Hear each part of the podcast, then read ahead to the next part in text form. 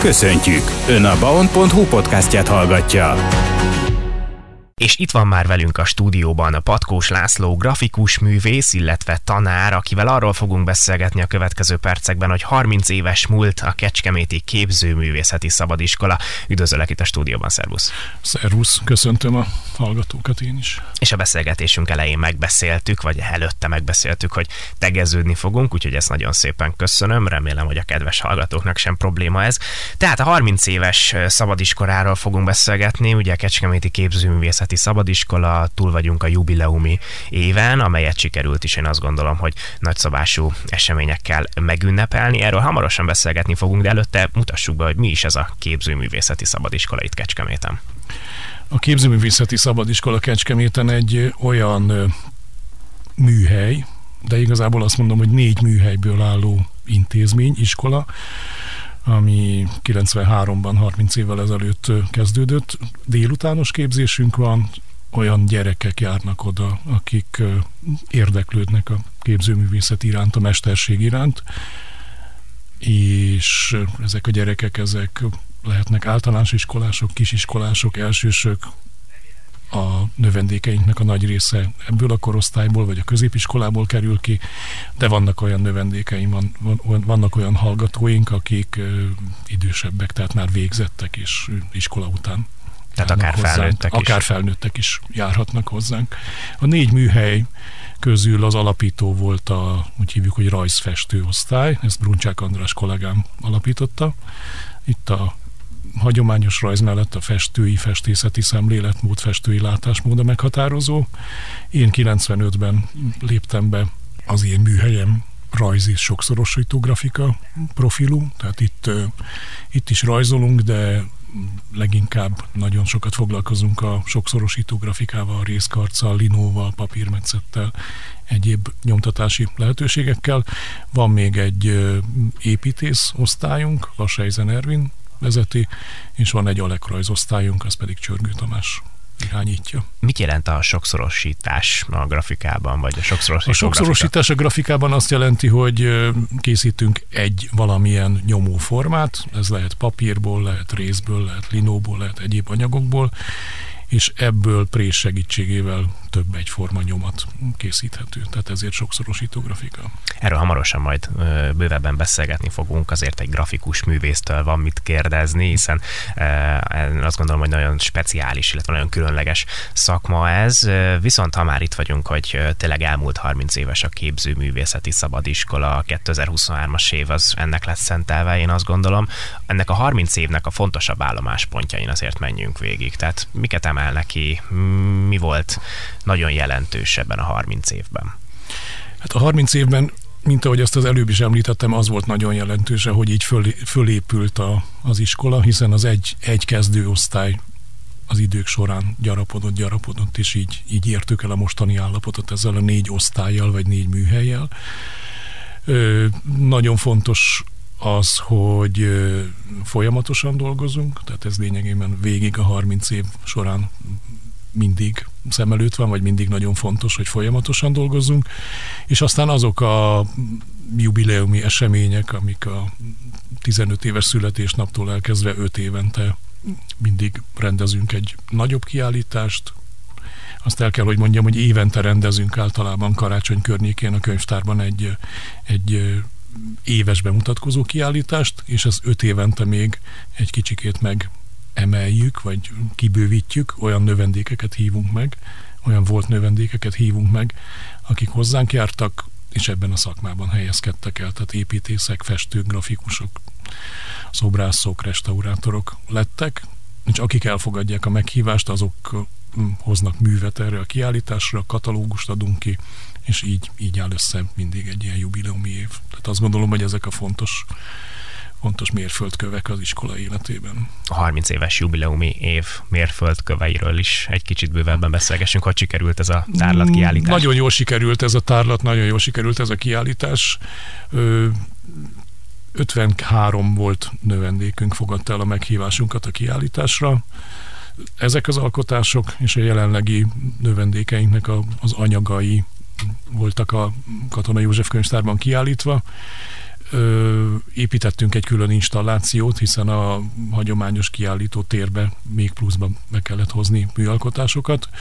Katalógust adtunk ki, tehát így, így állt össze ez a jubileumi év sikeresnek mondható tehát a jubileumi év is, és ez a kiállítás is, hogyha ezt a számot kicsit pontszolgatjuk, hogy 53-an fogadták el ugye a meghívást. Én azt gondolom, hogy ez egy nagy szám. Jelen pillanatban hányan tanulnak ebben a szabadiskolában, és megfogalmazható-e, hogy kikre a legbüszkébbek, ugye sokan elhelyezkedtek abban a szakmában, amiket tanultak a szabadiskolában? Hát név szerint nem tudok kiemelni, hiszen akkor reggelig sorolhatnánk a, a névsort. Mi büszkék vagyunk a tanítványainkra akkor is, hogyha a szakmában helyezkednek el, akkor is, hogyha csak rövid ideig vannak nálunk. Nagyon fontos ez nekünk, hogy, hogy megtisztelnek a bizalmukkal, és akkor eltöltenek valamennyi időt nálunk ezzel a tevékenységgel. Nagyon-nagyon sokan lesznek képzőművészek, nagyon-nagyon sokan lesznek építészmérnökök, szobrászok, restaurátorok, tehát nagyon-nagyon széles az a paletta, ahová el, tudnak helyezkedni a növendékeink. Ennek mindig fontos mérföldköve a fölvételi, évente 8-10-15 diákunk az, aki a középiskola után a pályára indul el. Általában ezek a fölvételik sikeresek. És aztán még talán arra is, azt is mondhatom, hogy arra is büszkék vagyunk, hogy, hogy nagyon szoros a kapcsolattartás, vagy a utánkövetés, vagy a pályakövetés. Tehát nagyon sok növendékünkről tudunk, mi lesz vele, visszajönnek, mesélnek. Az is egy fontos pillanat, amikor a régi növendékek mesélnek a, az éppen akkor dolgozó diákoknak, tehát ezek, ezek is fontosak hogyha vesszük ezeket a képzőművészeti ágakat, ugye a négy intézményt, ahogyan említette, így áll össze a szabadiskola, akkor nagyjából a, a szám az hogy oszlik meg, melyik a legnépszerűbb, vagy kik azok, akik mm. szobrásznak, mennek, festésznek? Hát ez talán nem, nem népszerűségi, hanem, hanem úgy, hogy éppen kiválasztja, tehát nincs ilyen népszerűségi rangsor. Olyan 50-60 növendékünk van az egész szabadiskolában, e között a négy, négy osztály között oszlik ez meg. Sokan vannak olyanok diákok, akik két osztályba is, két műhelybe is járnak, vagy akár éppen három műhelybe is járnak, attól függően, hogy, hogy milyen tevékenység érdekli, vagy éppen a földvételi miatt milyen tevékenységre van szüksége. Mi a jellemzőbb? Azért jár egy diák, mert elkezdte mondjuk általános iskolás korában, és ez kitart középiskolás koráig, és nagyon szereti, vagy azért, mert már tudatosan készül arra, hogy ez lesz majd később az ő szakmája, hitvallása, és, és tanulni, konkrétan tanulni szeretne, és a jövőjét meghatározni. Pontosan ez a két dolog, ami foglalkoztatja általában a gyerekeket. Nagyon sokan vannak olyanok, akik egészen kicsikorúban elkezdik a rajzolást, festést, tehát ezt a tevékenységet, és aztán ott, ott maradnak hosszan, hosszan, hosszan.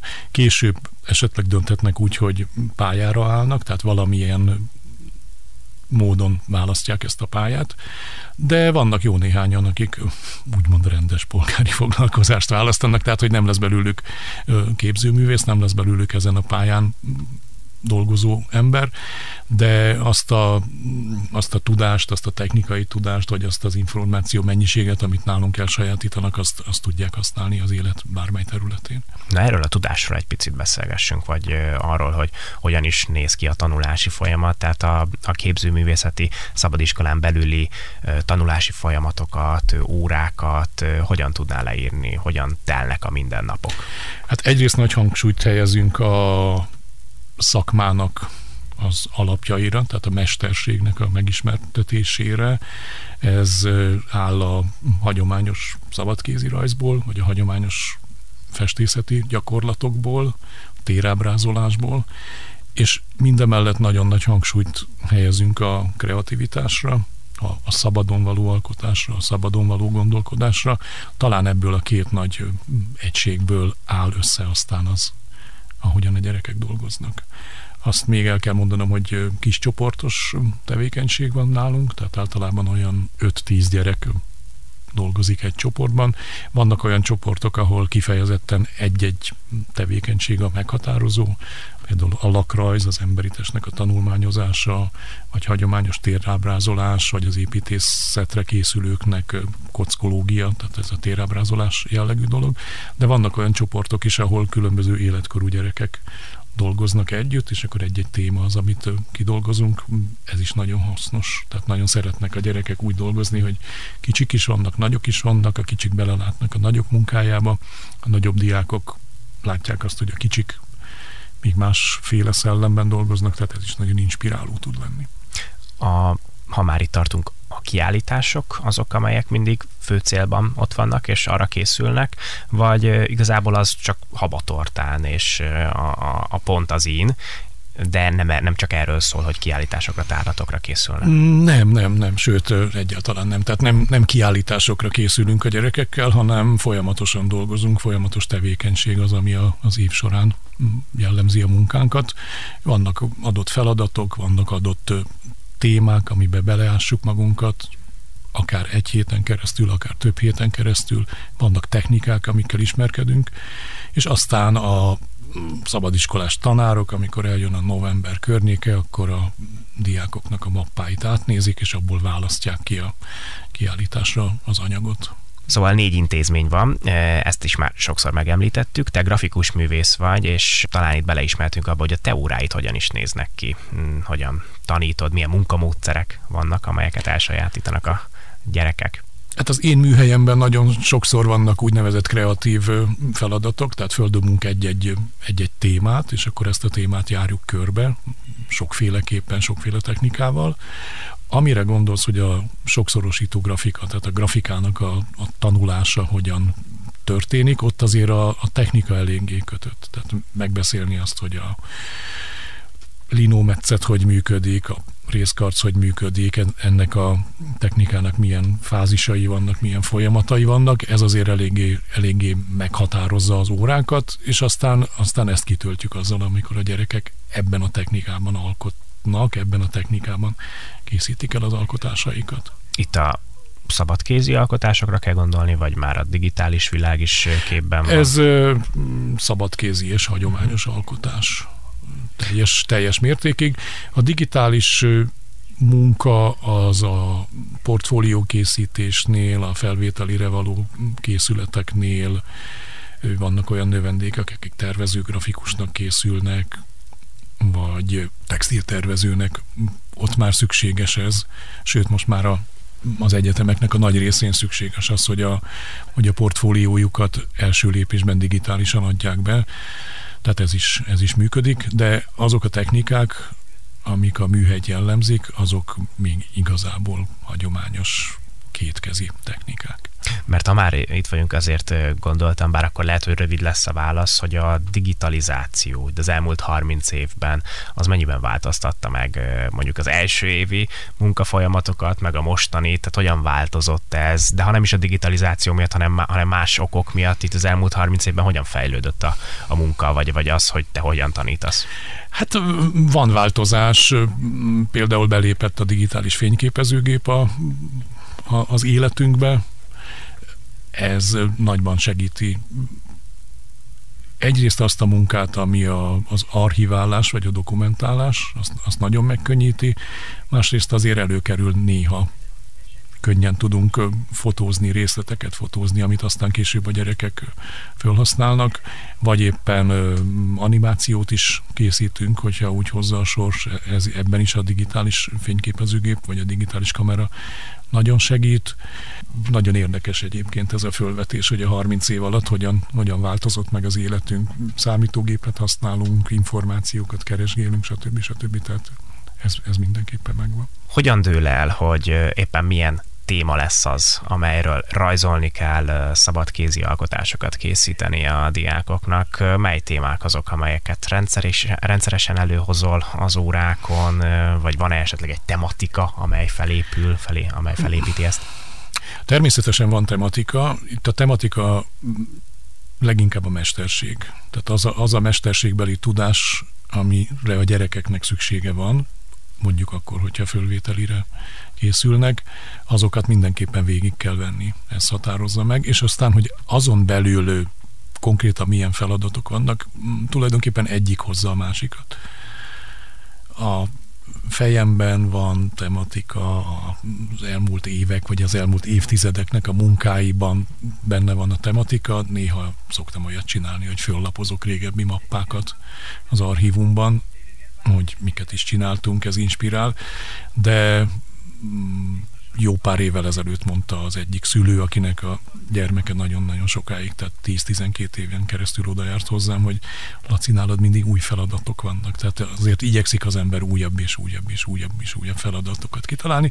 Azért néha vannak ilyen best of feladatok, amelyek visszatérnek pár példát lehetne itt említeni, hogy mondjuk miket kell rajzolni, mik azok, amik a grafikus órán előkerülnek. Mm, említettem már ezt a hagyományos rajzi világot, tehát a, például a csendéleteknek a világát, a térábrázolásnak, a kockológiának a világát, ezen is át kell rágni magunkat, vagy mondhatjuk azt is, hogy túl kell esnünk, de aztán ahhoz, hogy, ahhoz, hogy a rajzi kifejezésmódunk választékosabb legyen, vagy a rajzi kifejezésmódunk erősebb legyen, nem, nem csak csendéletet lehet rajzolni, hanem lehet rajzolni apró kis tanulmányrajzokat, bogarakról, levelekről, tanulmányrajzokat, ruhákról, textildalabokról, tehát nagyon-nagyon-nagyon sok minden az, ami, ami ott a műhelyben körülvesz bennünket, és akkor ide nyúlunk, oda nyúlunk, tehát, tehát ez, ez valóban egy nagyon színes és érdekes világ. Ö, azt is szoktam mondani, hogy mindenből lesz valami, tehát bármi indításképpen elképzelhető mekkora fantáziája van a gyerekeknek ilyen szempontból? Mennyire kell nekik a, az iránymutatás legelőször, amikor még üres a papír, és nem tudnak elindulni, vagy egyáltalán van ilyen, hogy nem tudnak elindulni, és rögtön rávágják, hogy jó, akkor tudják, mit is fognak ők ö, megalkotni. Hát azt kell, hogy mondjam, hogy a gyerekeknek nagyobb fantáziája van, mint nekem, és ez a jó. Nagyon ritkán van, amikor azt mondják, hogy nem jut eszembe semmi, azonnal elkezdenek dolgozni azonnal elkezdenek dolgozni, nagyon különleges alkotásokat hoznak létre, és tulajdonképpen ez is inspiráló ebben a szakmában, vagy ebben a műhelyben, hogy hihetetlen fantáziával bírnak, és fantasztikus dolgokat hoznak létre. Egyszer egy volt kolléganőm így nézegette a szabadiskolás munkákat, és azt mondta, hogy Laci, de hát mit mondasz nekik? És mondtam, hogy hát én olyan nagyon nem is mondok nekik semmit, csak hogy ez van, próbáljunk ezzel valamit csinálni, és akkor tényleg. Tehát azt kell, hogy mondjam, hogy tulajdonképpen a gyerekek lökik túl, lökik tovább mindig a gondolatot, és ez a, ez a legfontosabb.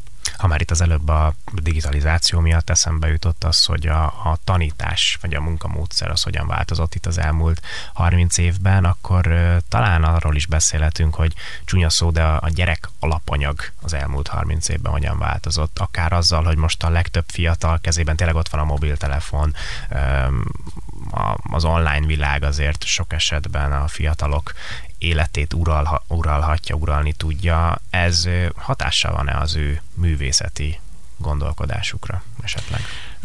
Biztos hatással van, de olyan jelentős változást nem érzékelek. Hozzánk azért olyan gyerekek járnak, akik érdeklődőek, és akik ezzel szeretnek, vagy ezzel szeretnének foglalkozni.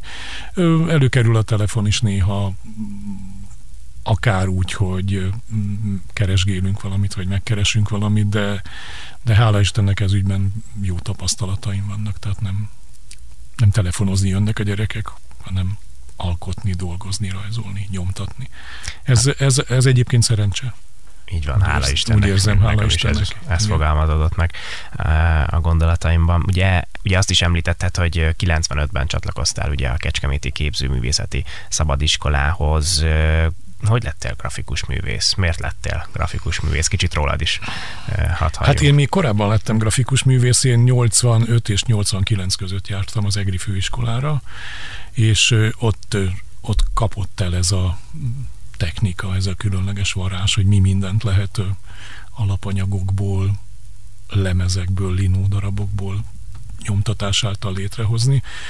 És aztán ez, ez a nagy inspiráció kitart azóta is, 35 éve is folyamatosan kitart. Itt tanári segítség, csoportársakkal játékokkal, az önművelés, ezek voltak a meghatározó pontok az életemben. Én elköteleztem magam egy időben a részkarc mellett, tehát ebben próbáltam kiteljesíteni magamat, aztán egy ideje pedig ilyen úgynevezett anyagnyomatokat készítek, a részkarccal már egy ideje leálltam, hanem másféle anyagokat használok föl nyomtatásra, falapra nyomtatok, papírt, fémdarabokat, lemezeket, egyebeket, és akkor ebből készülnek az alkotásaim. És milyen alkotások ezek általában? Mik, miket ábrázolnak, vagy milyen gondolat? Hát azt szoktuk mondani, hogy ezek absztrakt alkotások, tehát hogy nem ábrázolnak semmit, adott lelki állapotot, adott, adott hangulatot, adott világot jelenítenek meg. Ezekből az alkotásokból a gyerekek inspirálódhatnak? Igen, inspirálódhatnak, hiszen a, az a műhely, ahol én dolgozom, ott a, az egyik szobában, nevezzük azt irodának, ott az én munkáim vannak kirakva, meg szokták nézni, meg szoktuk beszélni, hogy hogyan készülnek. Ugyanazt a prést használjuk, tehát én is ugyanazon a présen nyomtatok, mint amit a gyerekek használnak, tehát van, van átjárás e között. Ugye azt is beszéltük már, hogy gyerekeknek adott esetben nagyobb a fantáziájuk, mint e, a felnőtteknek. Van olyan, hogy egy alkotásra ránéznek, és mondjuk teljesen más jut eszükbe, mint amilyen gondolatok mentén azt elkészítetted? Ő, ez csak nem ez nem csak gyerekekkel fordul elő, hanem felnőttekkel is, hiszen a, az absztrakt alkotások vagy az én munkáim azok olyanok, amiben nagyon sok mindent bele lehet látni. Amikor elkészül egy-egy ilyen mű, akkor az alkotó, jelen esetben én az útjára bocsájtom, és onnantól kezdve már a befogadó dolga az, hogy inspirálódjon, belelásson valamit, történetet találjon ki hozzá, fölfedez olyan elemeket, amiket én nem is gondoltam volna, olyan történetet gondolt tovább, amit én nem is gondoltam volna, tehát ez, ez is egy nagyon különleges világ. Jelenleg min dolgozol, szabad-e tudni? Jelenleg nem dolgozom semmin, én, én ilyen dömpingszerűen szoktam dolgozni.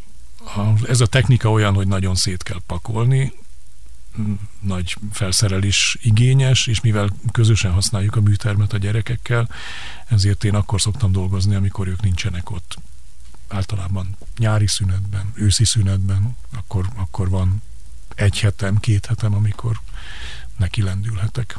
És akkor a, mondjuk úgy, hogy az évi termést lenyomtatom.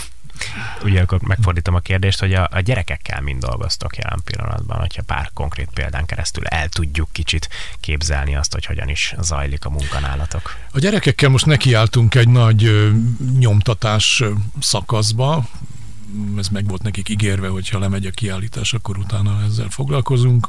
Elővettük a rézlemezeket, elővettük a lino lapokat, és akkor kiki igényei szerint már rég szeretett volna megcsinálni egy lino metszetet, vagy nagyon szeretett volna a részkarccal megismerkedni. Ezt kezdtük el most csinálni ugye ezt említetted, mm, és akkor is érdemes lett volna ezt megkérdezni, de, de most azért kitérnék rá, hogy ugye Egerben végeztél, ha jól értettem. Igen, Egerben végeztem. Kecskemét, az hogy jött képbe? Vagy Kecskemétről származol, vagy aztán kerültél Kecskemétre, tehát hogy, hogy fogadott be téged, úgymond a Kecskeméti Szabadiskola? Nem, én eredetileg mezőtúri vagyok, uh-huh. és mezőtúrról kerültem Egerbe a főiskolára, majd a főiskola után mm, keveredtem ide. Kecskemétre. Szimpatikus város volt, volt hely, és akkor úgy kezdtem a pályafutásomat a 90-es évek elején Szarkásban, uh-huh. akkor még egy rendes, hagyományos, kedves tanyasi iskola volt, kis, kis létszámú iskola volt. Onnan keveredtem át a Hetényegyházi iskolába, és a 90-es évek közepén kerültem a Kodály iskolába, ahol azóta is ott dolgozom mint a kodályiskolában is, tehát nem csak a szabadiskolában, hanem a kodályiskolában is.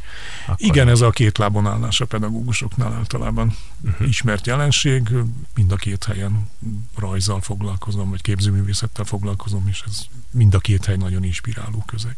A kodályiskolában, ha már ezt így említetted, ugye ott az ének az, az jelen van, a művészetnek több ágával is ezek szerint a, a diákok azok ott e, megismerkednek. E, ilyen szempontból ott a művészeti életet hogyan tudnád értékelni? Hát a művészeti életet a az én részemet tudom értékelni, tehát a képzőművészeti részét tudom érdekel, értékelni. Az a tapasztalatom, hogy nagyon, nagyon érdeklődőek a gyerekek, nagyon érzékenyek, különleges világuk van, tehát valóban létezik az, amit még az iskola névadója Kodá is megfogalmazott, hogy létezik egyfajta transfer hatás, hogy aki énekkel, énekzenével foglalkozik, az más művészeti ágakban is nem azt mondom, hogy tehetségesebb, de, de érzékenyebb, jobban rá tud hangolódni például. Ezt, ezt tapasztalom. 30 éves tehát a Kecskeméti Képzőművészeti Szabadiskola, csak hogy visszautaljunk a beszélgetésünk apropójára, reméljük, hogy még 30 vagy még annál több évet megél a, a szabadiskola. Milyen motiváció, célkitűzés mentén folytatjátok a munkát itt a 31. esztendőben, tehát mi az, ami meg van határozva, egy, vagy, vagy a küldetés, vagy hitvallás? A küldetés, hitvallás az, ami az utóbbi 30 évben is volt. Tehát nekünk a gyerek a legfontosabb, az a legfontosabb, hogy a gyerekeket megismertessük a mesterség alapjaival, megismertessük azt, hogy hogyan tudják a gondolataikat papírra vetni, vagy részlemezre vetni. Ez, ez nem, nem változik. Tehát ebből a szempontból mi nem vagyunk egy korszerű iskola, hiszen nem fogalmazunk meg mindig újabb és újabb és újabb célokat, nem újítunk, mi abból a szempontból vagyunk korszerű, vagy korszerűtlen, hogy, hogy ezt az állandóságot próbáljuk a gyerekeknek átadni. Mindig jönnek újabb és újabb és újabb gyerekek. Itt, itt, áll, itt ez jelenti a változást, hogy mindig jönnek új generációk, új gyerekek, akik érdeklődőek, akik tehetségesek, és nekünk az a dolgunk, hogy megismertessük velük a szakma alapjait például. De már egyszer bevált, akkor azon nem kell változtatni. Így van, ilyen. ami egyszer bevált, azon nem kell változtatni. És hát örülünk, mert mindig vannak új növendékek, mindig mennek új növendékek új egyetemekre, főiskolákra, őket majd aztán a 35, meg a 40, meg az 50 éves jubileumokon vissza lehet hívni, tehát ez lényegében ez a állandóság és folyamatos változás mint ahogyan az történt a 30 éves kiállításon is, amelyhez még egyszer gratulálunk. Ez az egész 30 esztendőhöz gratulálunk, és a, a munkátokhoz is természetesen. Nagyon szépen köszönöm, hogy ellátogattál ide hozzánk a stúdióba, és beszélgethettünk. Köszönöm a meghívást. Patkós Lászlóval beszélgettünk, tehát grafikus művésszel, és a 30 éves, illetve hát 30 éves már elmúlt Kecskeméti Képzőművészeti Szabadiskola tanárával. Ennyi fért bele a mai műsorunkba, tartsanak velünk a folytatásban is. Én viszont most búcsúzom önöktől, további jó rádiózást mindenkinek. Vízi Zalánt hallották a viszonthallásra.